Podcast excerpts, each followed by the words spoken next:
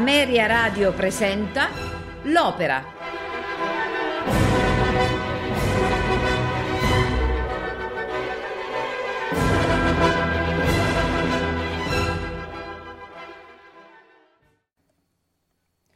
Signore e signori, buonasera e benvenuti all'appuntamento con l'Opera.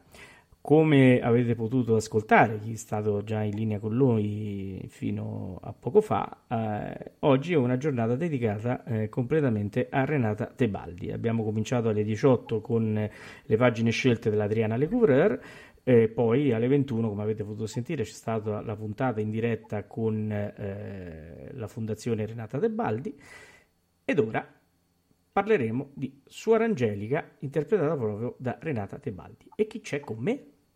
Abbiamo un chipman, Alvin Valerio. Ciao ragazzi, buonasera, buonasera a tutti e a tutti i nostri ascoltatori. È, è chiaro che come al solito ci sta Max che a quest'ora fa la ruota. E quindi, eh. Esatto, eh. però, mira, però questa sera abbiamo Theodore, quindi grazie certo. Theodore di essere con noi. grazie. Ma c'è questo momento mistico che certo. precede la storia angelica, quindi non potevi non esserci. Eh beh, certo, certo, eh, assolutamente, Theodore è proprio mistico. Quindi, eh. È mistico, eh. esatto. Secondo me tu saresti, se, se devo pensare a un tuo personaggio in, eh, appunto, in Suora Angelica, saresti Suor Dolcina. Eh, sicuramente sì, soprattutto per il perché, perché fa posso dirti la verità, è anche la più simpatica di tutte. Oh, sono... bene.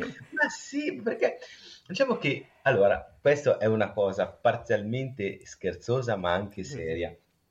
Cioè, la grandezza di Suora Angelica è anche il fatto che viene comunque costruito questa, la prima parte dell'opera, questa immagine conventuale bellissima e assolutamente realistica.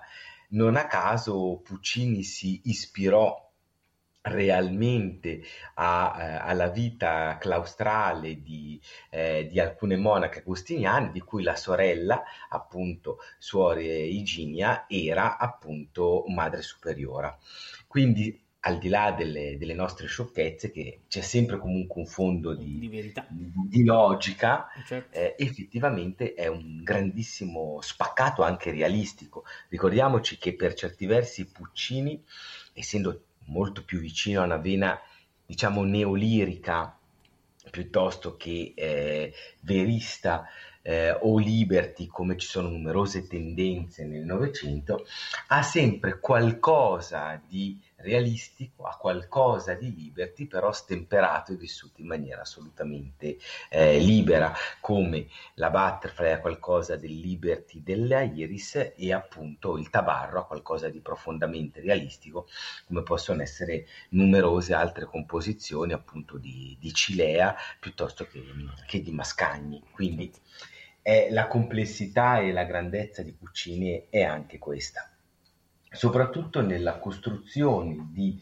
un'opera che alterna eh, momenti corali, momenti che possiamo definire quasi di arie tradizionali, al di là del celeberrimo senza mamma, a lunghissimi momenti di meditazione musicale, al di là del, del celeberrimo eh, intermezzo. Quindi è un'opera di eh, una mh, compattezza musicale, narratologica, pure con questi elementi assolutamente discordanti, di grande valore. Due parole sul, sull'incisione. Abbiamo scelto di, eh, di presentare questa, quest'opera della Tebaldi per una questione pratica. I tempi erano pochi perché la serata era già stata ampiamente occupata dal, dalla serata Tebaldi. Dall'altra parte è stata anche una, una volontà decisa nel voler presentare un'incisione pucciniana di Renata Tebaldi, grandissima interprete pucciniana, che eh, non ha eh, magari quella grande notorietà che hanno altri ruoli, come per esempio le due incisioni di Butterfly, le due incisioni di Tosca, le due incisioni di, di Bohème, evidentemente le incisioni di, di Manon Lescaut.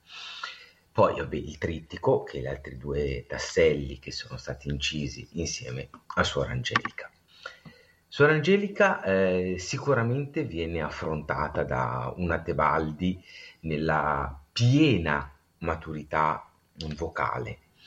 Grandissimi sono i momenti, soprattutto laddove la linea vocale può eh, vantare una collocazione mediana, quindi sicuramente l'aria, sicuramente la, la parte iniziale dell'opera e tutto il dialogo zia, con la zia principessa.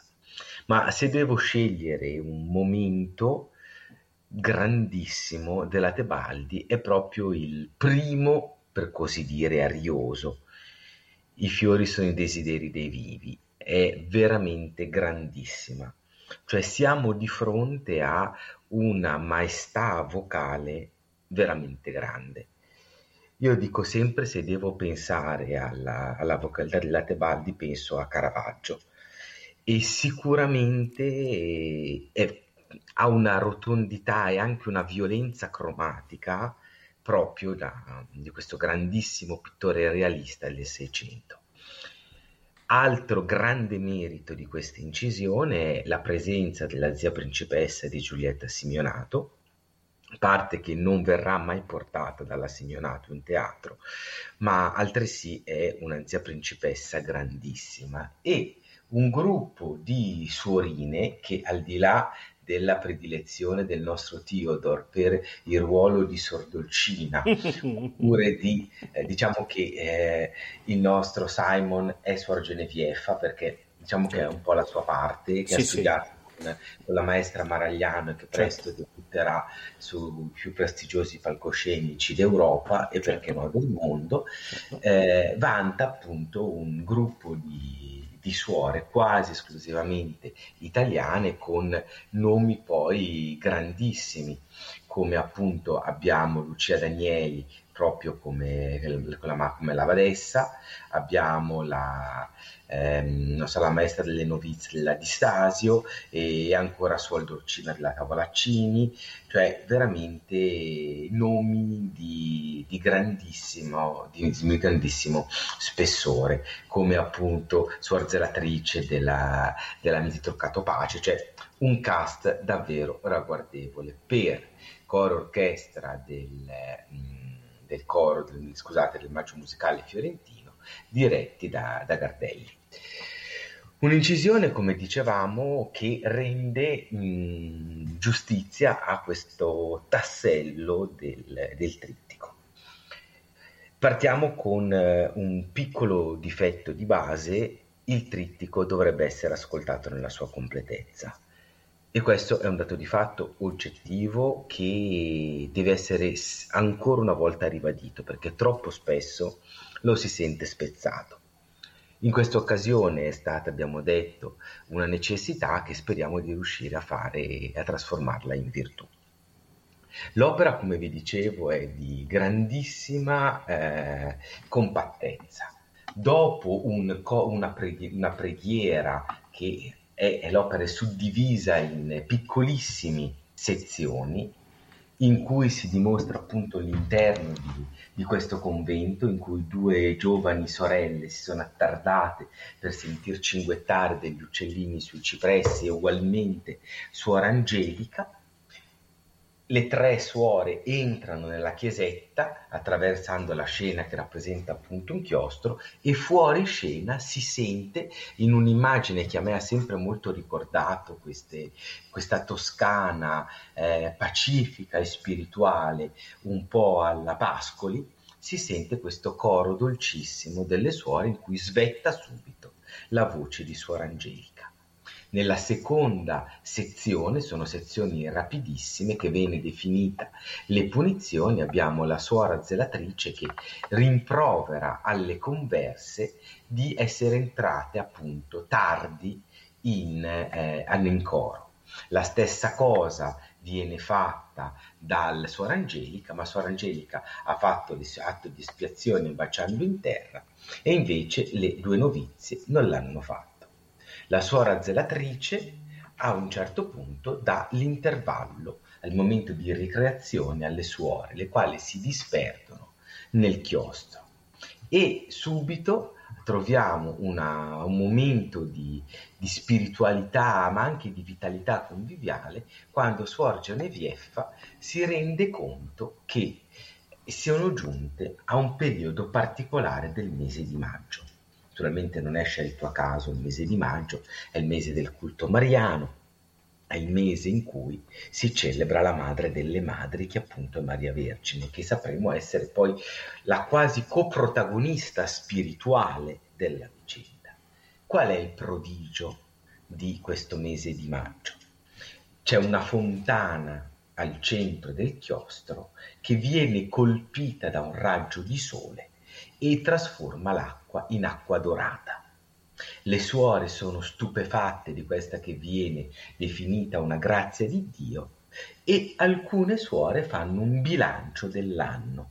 Alcune suore sono morte e c'è la volontà, appunto da parte di Suor Genevieffa, di portare sulla tomba di una suora che non è più tra loro, appunto un po' di acqua d'oro e eh, dicendo che appunto magari la suora che riposa desidera questo dono. Suora Angelica che si è discostata e sta lavorando nell'orticello del chiostro, invece con questa immagine profondamente dantesca, perché c'è l'idea di Maria Vergine che addirittura precorre il desiderio delle anime, obbedendo a una richiesta che non viene nemmeno fatta e come una madre sensibilissima risponde, naturalmente dice che soltanto sono i vivi ad avere desideri, perché i morti, nella grazia di Maria Vergine, non hanno nulla da desiderare, perché appunto lei col suo voler precorre questi desideri. E dall'altra parte le sorelle, sempre approfittando di questo momento, parlano dei loro desideri, c'è questo momento di confessione. Se Suor Genevieffa, che è stata un tempo pastora, desidera nuovamente accarezzare un agnellino, abbiamo il momento più diciamo quasi comico, in cui appunto abbiamo Suor Dolcina che desidera invece qualche, qualche frutto gustoso e dall'altra parte le sorelle parlano in maniera appunto quasi incerta di quello che poi sia nella realtà, parlano del, del peccato. E naturalmente in questo momento in cui si dimostrano ad anime candide, c'è una prima ombra che copre questo descritta anche mirabilmente da queste dissonanze musicali che improvvisamente lampeggiano in questo cielo appunto di maggio toscano dipinto mirabilmente da Puccini. Suor Angelica mente perché dice di non desiderare nulla. Si sa invece che è rosa da un terribile desiderio, avere notizie della sua famiglia.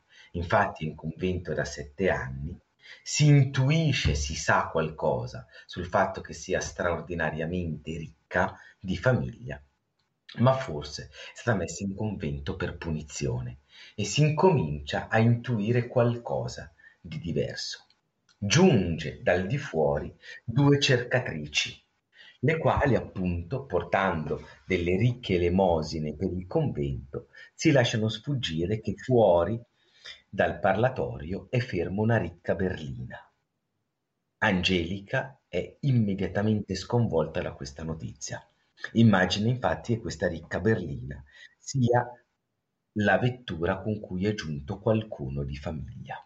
Suona quindi la campana in parlatorio, si presenta la badessa, la quale nel momento di trepidazione e con dolcezza Sor Genevieffa augura che sia veramente qualcuno che sia venuto a parlare con Angelica, si scopre che effettivamente è proprio la zia principessa. Con una puntualità attentissima, registica, attenta come capita molto spesso in Puccini, ma ancora qui è maniacale, cioè fare una regia di Suor Angelica da questo punto di vista, se si segue il libretto, è quasi una, una guida di disposizione scenica, con tutta una ritualità descritta dal libretto, Quindi c'è la suora Clavaria che apre la porta in modo che si possa entrare, suora Angelica al di là della grata, tutta questa ricostruzione realistica. Entra questa anziana zia principessa, la quale, senza quasi presentarsi, incomincia a parlare con un alone mortifero della morte del padre e della madre di Angelica stessa rivendica il fatto di essere lei la tutrice e la depositaria del patrimonio. Angelica, in uno dei suoi pochissimi atti di ribellione, descritta meravigliosamente da questa musica gelida, dice: Dopo sette anni io sono davanti a voi e mi venite a dire questo. E la zia principessa dice: Io sono venuta in questo luogo perché qualcuno che si è disinteressato del disonore ave- con cui avete macchiato il nostro bianco stemma di famiglia, vuole comunque sposare vostra sorella, Anna Viola. Suor Angelica mostra una dolcissima commozione e a un certo punto si lascia sfuggire dopo che la zia principessa con crudeltà ha revocato ancora, dopo che Suor Angelica gli ha mostrato una determinazione nel dire quanto sia ancora inesorabile questa zia principessa. La zia principessa parla che il luogo dove sta rinchiusa eh, appunto Suor Angelica è un luogo di espiazione. Lei deve espiare questa gravissima colpa, che capiamo immediatamente qual è ha avuto, ha avuto dei rapporti da cui è nato un figlio illegittimo. Angelica quindi chiede di suo figlio e dopo che la zia principessa tace e Angelica le ricorda il luogo sacro e le minaccia una dannazione se questo silenzio continua, a un certo punto la zia principessa dice che il bambino è ormai morto.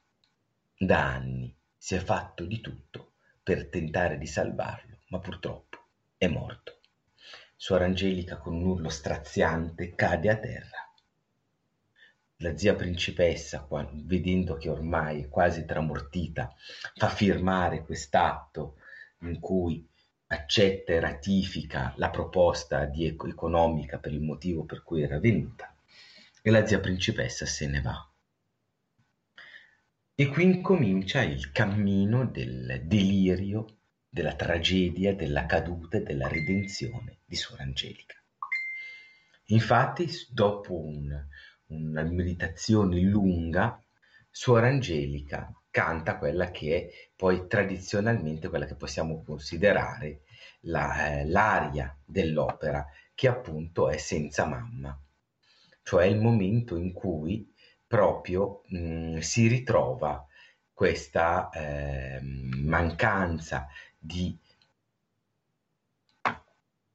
contatto fisico con questo bambino nel momento della morte e quindi la volontà di avere vicino questo figlio.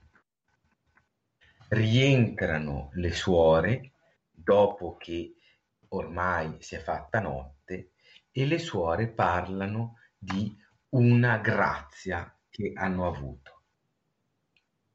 Angelica quasi trasfigurata parla di una grazia che è venuta dal cielo.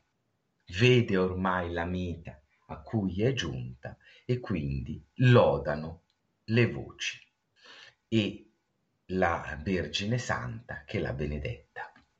Ora, nella parte precedente eh, giunge eh, una, una sorella infermiera per chiedere del, un medicamento per una suora che è stata appunta da alcune vespe. E noi abbiamo appreso che Suora Angelica è una abilissima eh, coltivatrice di erbe, eh, appunto, che hanno poteri taumaturgici che hanno poteri medicamentosi e, e valori officinali. Quindi, dopo un, eh, un altro momento musicale che può essere considerato alla stregua di, di un intermezzo, Angelica crea un, eh, un veleno con le erbe raccolte nel chiostro. Lo, eh, lo cuoce ai piedi di una croce e lo beve perché evidentemente non è più concepibile per lei eh, una vita. Dopo aver dato l'addio alle, alle sue sorelle, alla sua chiesa, dove ha molto pregato, beve questo veleno e nel momento in cui beve questo veleno si rende conto di essere in peccato mortale. E nella conclusione di quest'opera avviene appunto il cammino della redenzione, cioè il miracolo. Come era iniziata l'opera, con questo coro fuori scena, così si conclude. Suor Angelica vede ai suoi occhi trasfigurata la Chiesa in una luce mistica e Maria Vergine compare sulla soglia con un bambino piccolo e biondo, il figlio di Suor Angelica, e proprio sul finale dell'opera, quando compare sempre in questa immagine fonica, questo coro interno delle voci angeliche, la Vergine spinge questo bambino tra le braccia di, di Suor Angelica e Suor Angelica muore trasfigurata e redenta in un finale profondamente catarchico.